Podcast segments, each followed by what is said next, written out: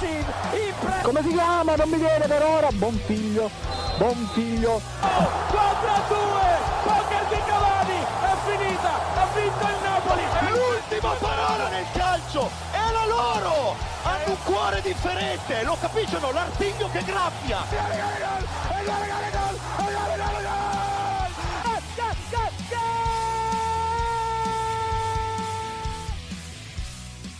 Non so se siete mai stati ai quartieri spagnoli. Ecco, se non ci siete mai stati andateci, è un consiglio.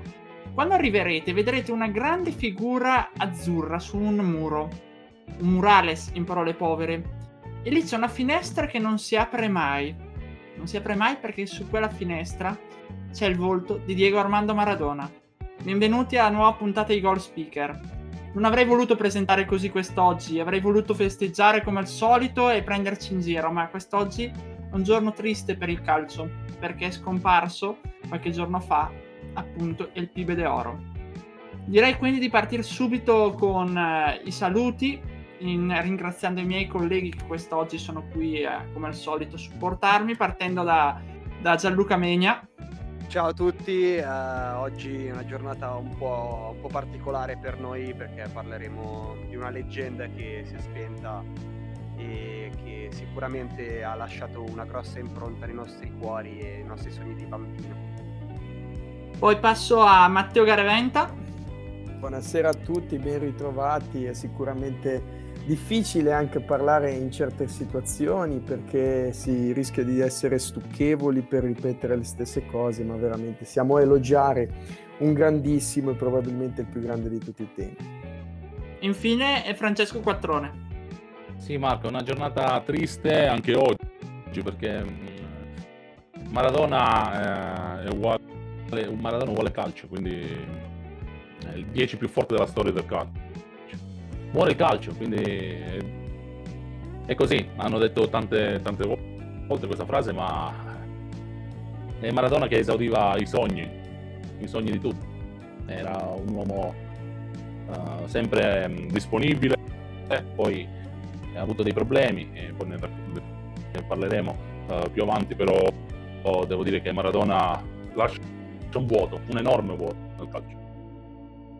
Ecco, proprio a tal proposito abbiamo invitato quest'oggi un argentino trapiantato a Milano, eh, Alejandro Abram. Ciao ragazzi, eh, grazie per la, l'opportunità. Ovviamente giornata tristissima, però almeno nel, nel, piccolo fare questo omaggio al Pibe d'Oro, al barrilete cosmico, per me è un grandissimo onore, quindi vi ringrazio ragazzi. Ecco, prima di parlare appunto di questo grande giocatore, io manderei un breve stacco come nostro consueto e poi ci cimenteremo a raccontarvi un po' chi era Diego Armando e chi era anche fuori dal campo. Una cosa con te, tu rimani a Napoli o no? Adesso solo fuori, rimani a Napoli. Io devo parlare con, con, con il Presi, però eh, voglio, voglio giocare in Coppa dei Campioni e poi? Voglio giocare Coppa dei Campioni sicuramente. Puoi star qua allora, eh? Ma no, ormai Marsiglia sono... è una cosa solo eh, di... Ormai sono... Oh ragazzi, un attimino! Dai, Mauro, basta, state, fermo! Stiamo lavorando! Eh, eh, eh, un attimo! Ma dai, mi fate parlare! Eh, ormai sono, sono vecchio come per, per andarmene, per quello... Eh, hai sentito già, Presidente? È vecchio per andarsene! Spero che non sia vecchio per giocare però! Lui è giovane per giocare!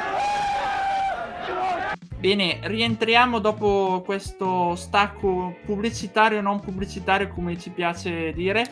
E partiamo subito, direi, da chi era e da cosa ci ha lasciato Diego Armando, perché ci ha lasciato sicuramente un grande testamento, sia dal punto di vista calcistico che dal punto di vista umano. Per cui, Gianluca, tu sei anche forse uno dei più giovani al nostro gruppo. Cosa ti ha lasciato questo grande campione? Eh, sono tanto giovane e purtroppo non ho mai visto giocare dal vivo una partita in diretta di Diego. Eh, però eh, quando sei bambino e inizi a tirare i primi calci su un pallone fingi di essere lui, capito?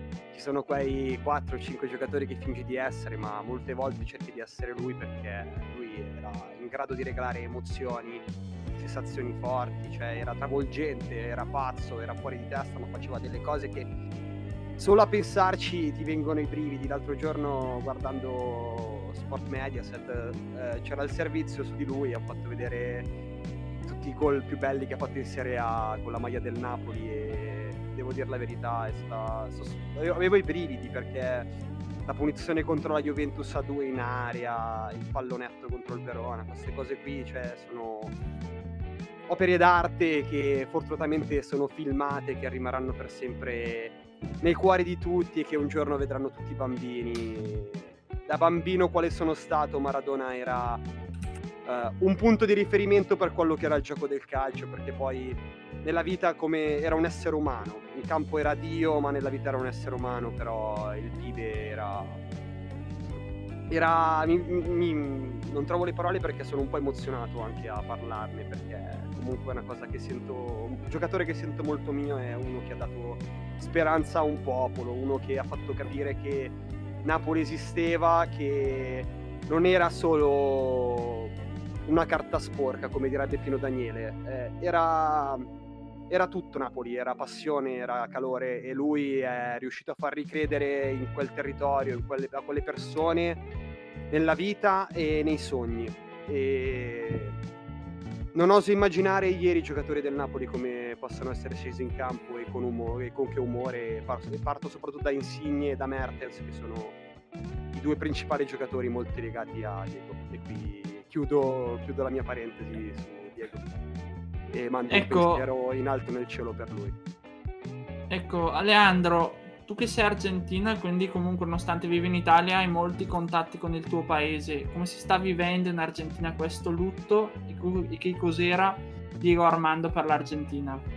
Allora, si è vissuta alla Maradona, voglio dire, ci sono stati dei incidenti, c'è stato una, un mischio con la, con la politica, un, un uso della politica della sua morte ma anche c'è stata tanta, tanta, tanta gente, tanto, tanto affetto. E quindi penso che per, è stato il, l'addio giusto alla Maradona. E, cosa è per gli argentini? E, preferisco essere un po' grafico su questo.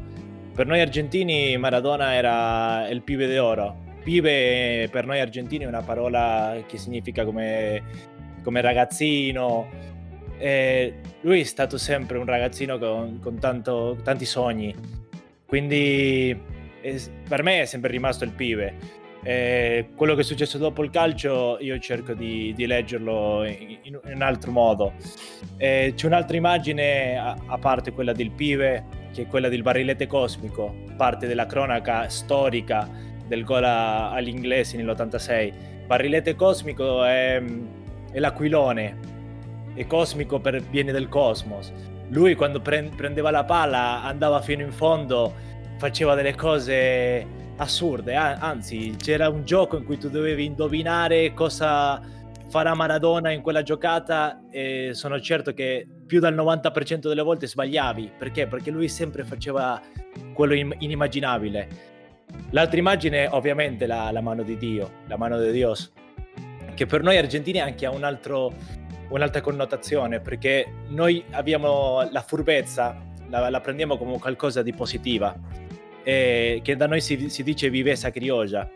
Quindi quella furbezza di mettere la mano e far finta di... È anche un sentimento di, di rivincita, perché come ben sapete la guerra di Malvinas è stata nell'82, quindi il mondiale dell'86 verso l'Inghilterra, vincerla così, con un pizzico di magia e un pizzico di, di furbezza eh, signific- ha significato per noi che non l'abbiamo vissuto, noi giovani, ancora pur oggi è, è, un, un, è un, simbolo. E per ultimo eh, la parte più umana, quella della grinta, los huevos, come diciamo noi, che è quella della caviglia gonfiata. Lui nel Mondiale d'Italia 90 è sceso in campo con un contratto eh, a Napoli anche doveva giocare tante partite, prendere un sacco di soldi, ma lui è sceso in campo con la caviglia gonfia e se non, non se ne fotteva, scusate le parole. Perché? Perché la nazionale è stata sempre fin da subito tutto per lui. Quando e, e, bisogna dirlo, in Argentina non era come qua in Italia, era molto criticato lui, che non aveva compromesso con la nazionale. Quindi queste immagini di lui che ha dovuto tagliare la scarpa perché non, non riusciva a metterla per giocare quella partita eh, con la caviglia gonfia, per noi, cioè, eh, mi, scusate, mi vengono i brividi, ma veramente per me Diego rappresenta questo come argentino, rappresenta la garra, la grinta eh, la furbezza ma anche la, la, semplicità. Lui non ha mai voluto essere un esempio e un eroe di nessuno. Eh, lui ha sempre detto il tuo eroe deve essere tuo papà e tua mamma, io sono solo un calciatore. Ma nonostante questo è stato molto di più. Assolutamente concordo con, con Aleandro perché veramente Diego Armando è stata la creatività al potere nel calcio, diciamo così perché veramente ha creato quello che non esisteva fino a quel momento e che probabilmente in pochissimi riusciranno a ricreare perché non è solo segnare un gol ma è come lo segni. A tal proposito eh, volevo chiedere a Matteo cosa è stato per Napoli Maradona? Perché ne abbiamo parlato prima e quali imprese poi ha portato a Napoli perché ricordiamo non era, Napoli non aveva ottenuto grandi risultati prima dell'arrivo di Diego Armando ma credo che sia impossibile definire e spiegare cosa abbia rappresentato Maradona per Napoli perché le dimostrazioni d'affetto e di partecipazione che ci sono state ancora ieri in occasione della partita del Napoli, prima della partita del Napoli contro il Rieca, ma anche nella giornata in cui è scomparso, sono state veramente incredibili. Incredibili per un popolo che rappresenta secondo me anche l'essenza di Maradona, quell'essenza della creatività, della spensieratezza, della gioia, perché alla fine era anche gioia, la gioia di giocare a pallone e che ha condotto appunto questo popolo a vincere per due volte. Il campionato italiano, cosa che non era mai riuscita al Napoli prima di allora, e lasciami dire anche la vittoria della Coppa UEFA, che per la prima volta metteva su una cartina europea a livello calcistico una squadra come il Napoli che fino a quel momento non aveva avuto grandi soddisfazioni anche in terra internazionale. E poi c'è da sottolineare come anche negli altri anni in cui Maradona ha giocato a Napoli, seppur non ha conquistato trofei, come nelle stagioni 87, 88, 89, è sempre arrivato a ridosso del primo posto, ha ottenuto due secondi posti e un terzo posto, solo nell'ultima stagione, quella poi divenuta famosa per la squalifica antidoping, è uscito fuori dalla zona europea. Questo a significare come proprio Maradona abbia fatto svoltare, svoltare pagina completamente al Napoli e soprattutto aveva da lottare, lasciami dire adesso parlando anche a livello di calcio, con squadre ben attrezzate in quel momento in Serie A. C'era il primo Milan di Sacchi, la Juventus di Platini, c'erano grandi rivali, la Sandoria che poi, ahimè, lasciate, vabbè, la Sandoria che poi ha vinto lo scudetto l'anno appunto in cui Maradona è stato squalificato per doping. Di conseguenza veramente ha fatto svoltare pagina, ha fatto diventare Napoli eh, una squadra importante, una delle squadre importanti del nostro campionato. Ecco, a tal proposito, prima poi di parlare degli altri aspetti che hanno caratterizzato Diego Armando, volevo farvi sentire un breve momento, un breve istante, la voce dei napoletani quando appunto arrivava Diego Armando. Quindi lascerei la parola a loro per un attimo.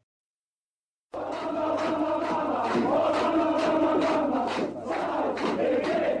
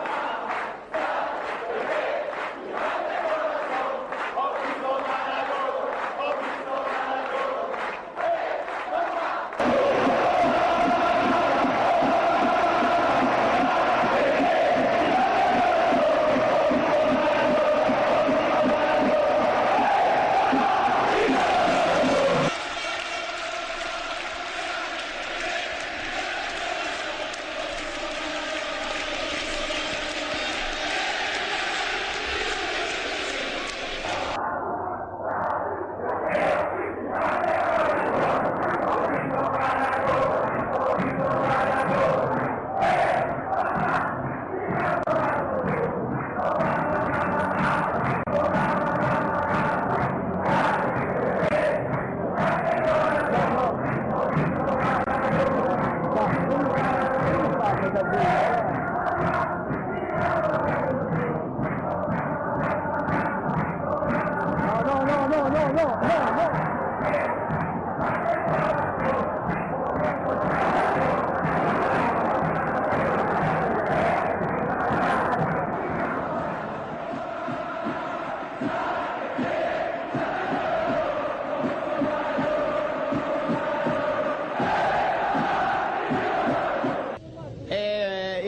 A questa città.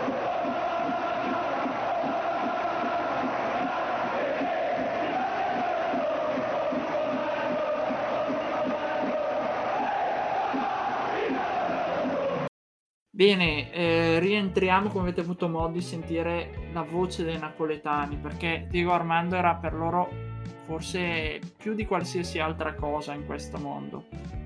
E tra l'altro mi piace citare questa frase, eh, che giocare contro Maradona è come giocare contro il tempo, perché sai che prima o poi segnerà o farà segnare. L'ha detto Arrigo Sacchi, quindi non proprio l'ultimo arrivato, ma l'allenatore di quel Milan che citava prima Gianluca di fenomeni che forse è la squadra più forte uh, della storia del calcio e che pure Diego Armando è riuscito a battere. Esatto, esatto. Ma Poi erano- purtroppo Poi erano in ottimi rapporti loro due, Sacchi e Maradona.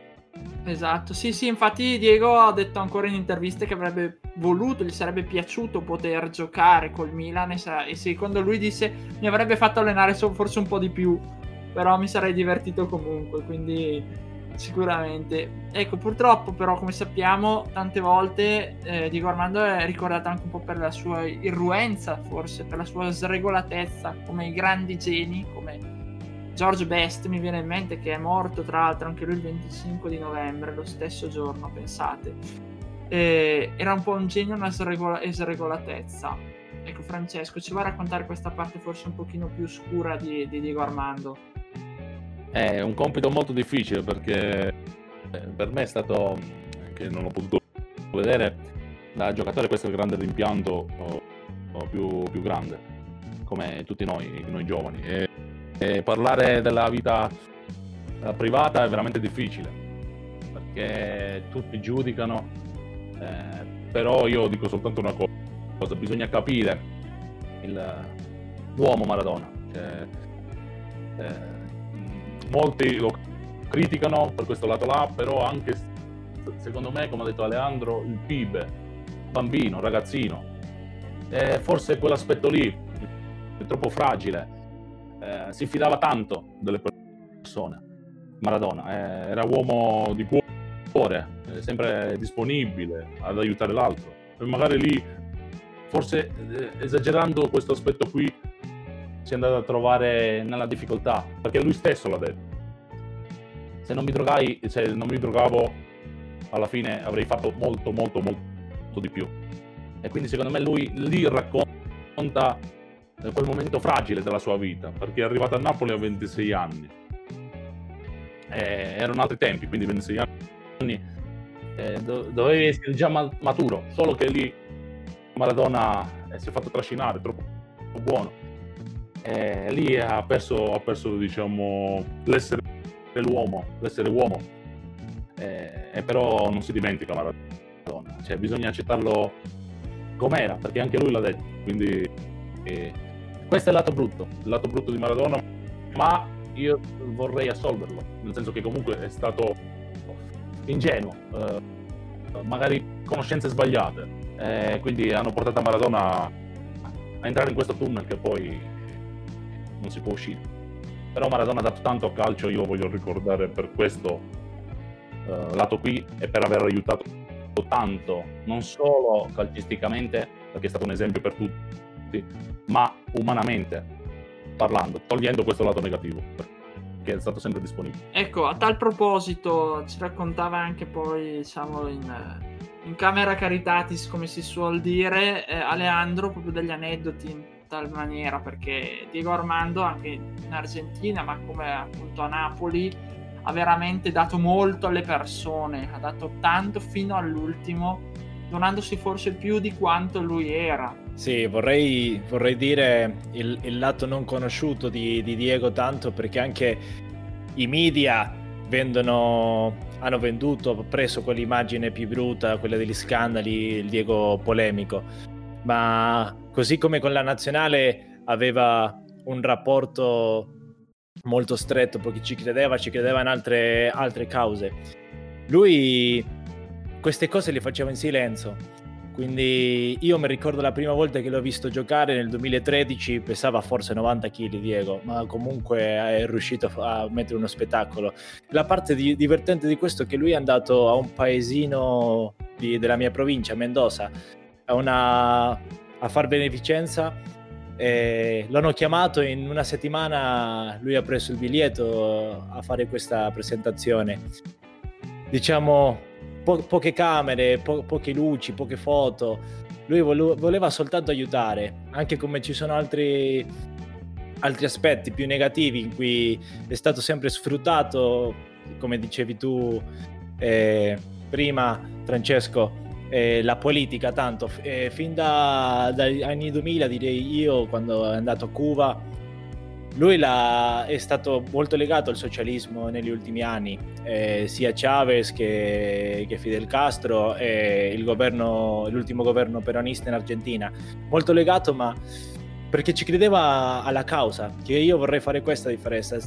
Utilizzavano la sua foto e le sue parole per fini politici, ma comunque lui ci credeva alla causa perché lui veniva da, da un quartiere popolare, Villa Fiorito, eh, voi qua è difficile da immaginare perché io ho girato un po' l'Italia e l'Europa e i quartieri popolari che ci sono in Latino America rispetto a quelli di qua è un'altra realtà. E capire che un bambino che è nato in quella realtà e poi ha il mondo ai suoi piedi è molto difficile eh, svolgersi in, in cui fidarti. Lui è nato in un contesto in cui la parola aveva un valore, un valore vero.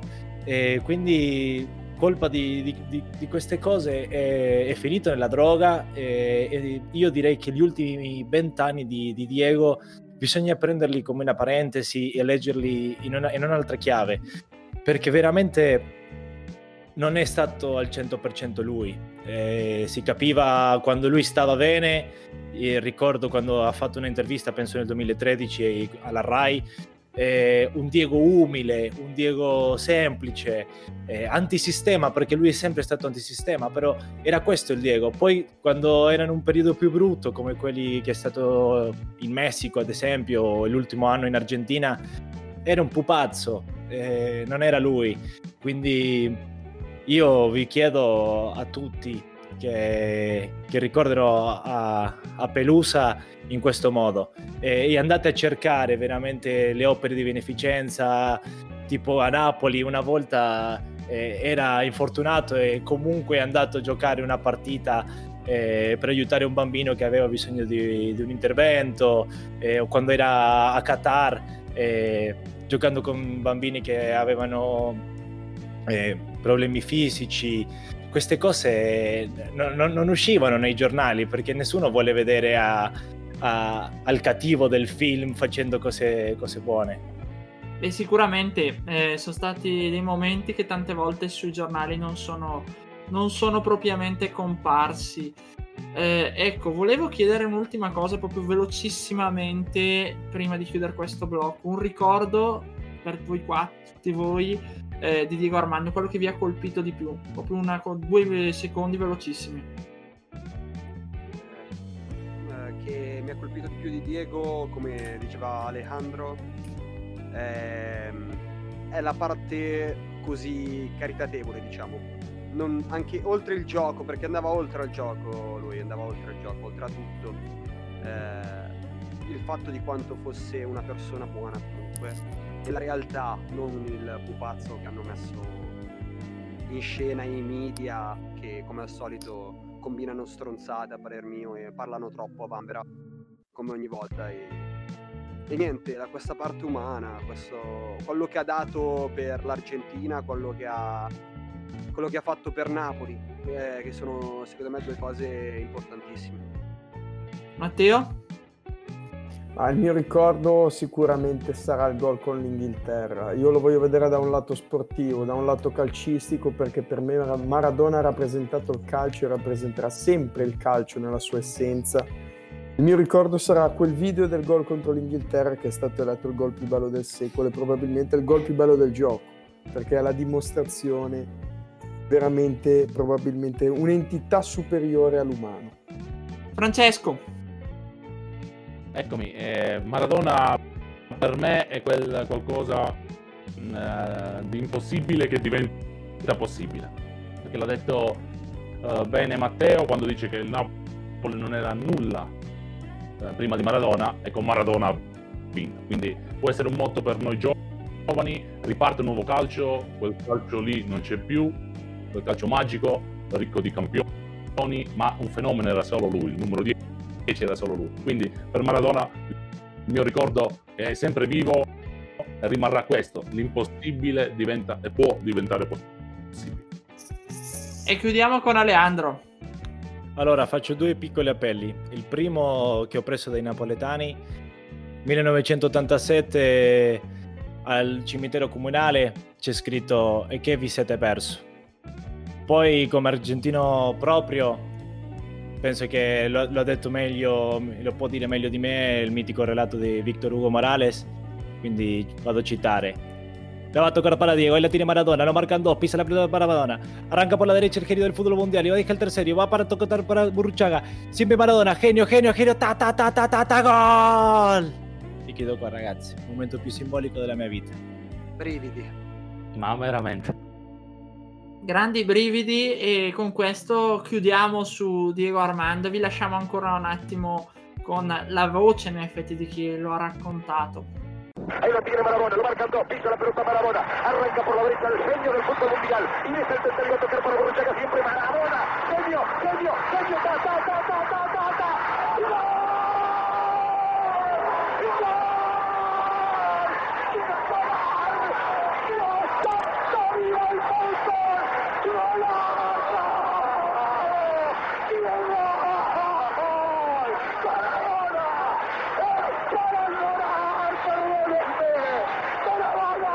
en la corrida memorable, en la jugada de todos los tiempos, barrilete cósmico, ¿de qué planeta viniste?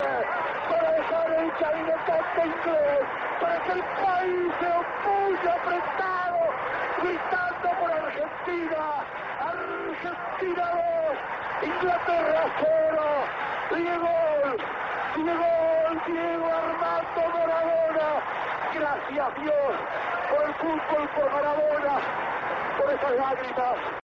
Torniamo qui dopo aver parlato quindi di uno dei più grandi, forse il più grande calciatore della storia. Eh, direi di fare un breve passaggio invece su quello che è stata la giornata di Champions League. Quindi io facevo, direi di fare un brevissimo sunto di quelle che sono state le partite e vi chiederei quindi a ognuno di voi di raccontare un po' quelle che sono state le partite di questa giornata. Quindi partirei da Matteo perché volevo parlare di questa grande impresa dell'Atalanta, Anfield Road, da Genoano tu dovresti saperne qualcosa riguardo Anfield. Può essere stata veramente la svolta dell'Atalanta questa vittoria con Liverpool? Io credo che l'Atalanta non avesse bisogno di una svolta anche perché abbiamo sempre grandi aspettative, soprattutto negli ultimi anni, dietro a questa squadra ed è la conferma ancora una volta che è una squadra vincente, una squadra organizzata, è una squadra che non ha bisogno di dover dimostrare di doversi rialzare, anzi non si è mai abbattuta e ha vinto su un campo impossibile come Anfield Road perché ricordiamolo, il Liverpool in campionato quante partite di fila è che non perde? Aveva perso in ambito internazionale contro l'Atletico Madrid eh, l'ultima partita prima del lockdown a marzo e poi ha perso contro l'Atalanta appunto mercoledì. Eh, le squadre italiane che ha vinto a Liverpool si contano in questo momento sulle dita di una mano, quindi ci fa capire veramente lo spessore eh, dell'impresa che ha ottenuto la combricola di Gasperini, che adesso eh, logicamente deve dare continuità di risultati anche in campionato se vuole ambire ancora un posto in Champions c'è una partita bellissima domani sera lasciami dire contro il Verona di Juric perché l'allievo e il maestro la solita sfida che si ripropone tra l'ex allenatore e l'ex giocatore che offrono veramente un grande calcio. Ecco, da una parte abbiamo un'impresa, dall'altra abbiamo forse una mezza caporetto, parliamo dell'Inter e volevo parlarne con Francesco perché lui qualche giorno fa ha detto questa deve essere veramente la svolta, non ci sono più alibi. E L'Inter di Conte invece nonostante i rientri di Lukaku e nonostante le varie defezioni che aveva Real Madrid appunto in difesa ne è uscito sconfitto per 2-0 dalla partita al Bernabeu. Quindi volevo chiederti, Francesco, cosa, man- cosa sta succedendo a questa Inter? Forse è ora di cambiare l'allenatore? Poi soprattutto cosa sta succedendo ad Arturo Vidal? È un'Inter strana, irriconoscibile, cioè, ehm, non esprime il gioco che vuole Conte. Eh, poi Conte dimostra ancora una volta di avere dei limiti, perché insiste con una sorta di giocatori, lascia in panchina e umilia, permettimi di dire, Eriksen, perché gli dà poco spazio, non gli dà fiducia, non ha preso lo spogliatoio in mano, e questa è veramente una notizia, perché Conte dove è andato andato, la prima cosa che ha fatto è il gruppo. Nell'Inter questo non si vede. Non si vede, c'è troppo nervosismo, uh, vedi l'espulsione di Vidal, un giocatore anche lui in ombra. Eh, Lukaku che fa bene in campionato, però nelle partite decisive io oh, faccio fatica a vederlo in forma in queste partite dove l'Inter ha bisogno di Lukaku, perché se diciamo Inter, come sempre è stato detto, dipendente da Lukaku contro il Real Madrid, ma nelle partite chiavi Lukaku non c'è. Quindi l'Inter che si sveglia troppo tardi col Torino, abbiamo visto eh, che per 70 minuti non c'era inesistente e quindi Conte, secondo me, questo Conte qui è il primo fallimento della sua carriera. Quindi, eh, perché ultimo in classifica in Champions League, dietro in campionato, mh, è una squadra che doveva diciamo, partire subito con sull'acceleratore eh, premuto, non, non, si vede, non si vede. Poi acquisti fatti un po' per vincere, perché l'età era medio-alta. Eh, Kolarov lo fa giocare difensore centrale, eh, pure una lettura sbagliata eh, della formazione che comunque continua a, a, mancare. A mancare la mano di Conte questo veramente preoccupa, ci sono dei preallarmi e poi un'altra cosa, devo dire che l'Inter mancano le fondamenta. Le fondamenta perché non riesce a, a, a crearsi quel gruppo vincente che Conte ha sempre fatto in passato. Ecco, passiamo da appunto una, un capitombolo invece a una vittoria che comunque ha avuto un grosso peso sull'andamento della stagione e che è arrivata molto sofferta. Stiamo parlando della Juventus uh, all'Allianz Stadium con il Ferenc Varos. Volevo chiedere a Gianluca, questa Juventus vincente proprio all'ultimo minuto grazie a un gol di Morata che soffre contro una squadra ungherese obiettivamente di un livello probabilmente inferiore rispetto appunto alla Juve. Anche lì qualcosa, ma anche qualcosa può essere da una parte magari una vittoria sofferta che può creare continuità anche per Pirlo, oppure dall'altra una vittoria sofferta che delimita dei limiti per l'appunto per i, per i, per i bianconeri uh, bianconeri che innanzitutto in campionato si, sono, si stanno ritrovando, diciamo, ha ritrovato un buon ritmo, uh, una Juve che ha trovato un certo livello di gioco. Poi ovviamente contro il Ferenc Varos, Ferenc Varos, come, come, si dice, purtroppo l'ungherese è un po' complicato. Non lo sai l'ungherese, Lula? Eh no, purtroppo non lo sa ancora l'ungherese, Teo, so meglio, so, so meglio il genovese. Webelin! Comunque, eh, vabbè, dopo questo piccolo excursus, eh, volevo dire che la Juventus comunque è una squadra che è in ripresa e che tornerà a dare fastidio molto in alto. Eh, poi alla fine quello che conta è il risultato, il risultato c'è stato, la Juve ha vinto 2-1, eh, riconfermando per l'ennesima volta chi sono i suoi giocatori chiave, in questo caso Morata e Ronaldo che penso che abbiano fatto praticamente tutti i gol della Juventus di quest'anno loro due praticamente e una cosa invece attaccandomi all'Inter che settimana questa l'Inter gioca contro il Sassuolo. Domani sera c'è, cioè domani pomeriggio c'è, Inter, c'è Sassuolo-Inter e sarà una parità veramente difficile anche eh, non, cioè, nonostante l'assenza di Ciccio Caputo lì davanti che potrebbe fare male. E la Juventus invece che secondo me si riconfermerà in questa giornata. E buono, secondo me è così. E la Juventus comunque sta ritrovando il passo, sta ritrovando vittorie, conferme. Pirlo per essere al primo anno ha, ha già ottenuto degli ottimi risultati come la, quali- come la qualificazione con due turni d'anticipo in Champions League. Ecco, per chiudere un attimo il cerchio poi europeo, ricordiamo che in Champions League c'è stata anche la vittoria della Lazio per 3 a 1, una vittoria che secondo me è stata comunque importante perché è una vittoria che ha ridato lustro alla Lazio e soprattutto che ha forse ha pagato un errore in tutta la partita, è stato il gol dello Zenit, ma poi ha, ha ritrovato Immobile con una doppietta. Dall'altra in Europa League abbiamo visto le vittorie appunto dal Napoli che avevamo citato con Rieca per 2-0 e dalla Roma con il Cluj che ha permesso ai, ai giallorossi tra l'altro di raggiungere poi il turno successivo con i sedicesimi purtroppo un Milan secondo me un po' poco volitivo un po', si è un po' accontentato ha pareggiato 1-1 con Lille eh, dopo il vantaggio di Castigliere con il pareggio di Bamba e diciamo che anche lì un Milan che ha denotato qualche errore che speriamo ovviamente che possa continuare poi la sua corsa invece a livello di campionato. Io vorrei chiudere qui con un'ultima chicca perché sennò il nostro Matteo è tutta la puntata che lì che attende sul Genoa che in Coppa Italia è riuscito a superare la Sampdoria quindi a vincere il derby vi aspettavo al varco io ragazzi. No scherzo logicamente. C'è stato anche il turno di Coppa Italia la quarta eliminatoria che poi praticamente ha designato il quadro definitivo degli ottavi di finale. E eh, da buon genovese genuano si è giocato il derby il secondo dei tre previsti per questa stagione.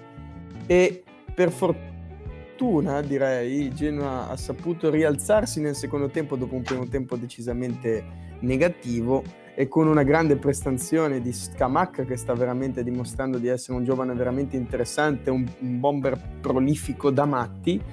Probabilmente ha, ha vinto la partita 3-1, ha vinto il derby e ha passato il turno e adesso giocherà contro la Juventus gli ottavi di finale che si giocheranno il 13 di gennaio e, e niente, quindi diciamo, speriamo sia un punto da cui ripartire per la formazione rossoblù. Assolutamente. Io direi di chiudere qui la puntata. Ringrazio quindi i miei colleghi, a partire appunto da Matteo. Grazie ragazzi a tutti voi, un buon weekend e gustatevi questa giornata di campionato che è veramente interessante.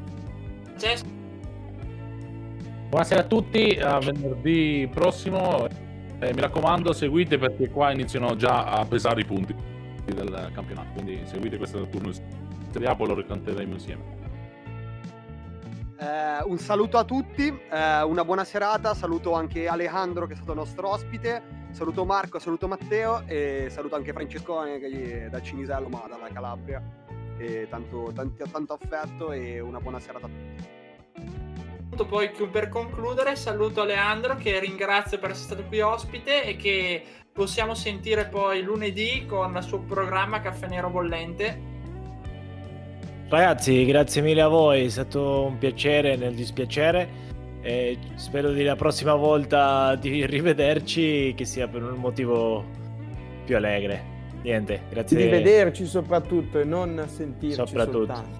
E approfitto, come ha detto Marco, se volete ascoltarci su Caffè, a Caffè Nero Bollente, fare due chiacchiere al bar, sono tutti invitati.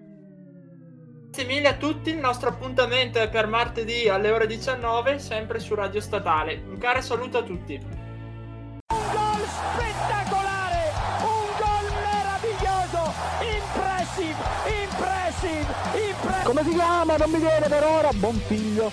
Buon figlio. 4 a 2. Poker di Cavani. È finita. Ha vinto il Napoli. L'ultima parola nel calcio. È la loro. Hanno un cuore differente. Lo capiscono. L'artiglio che graffia.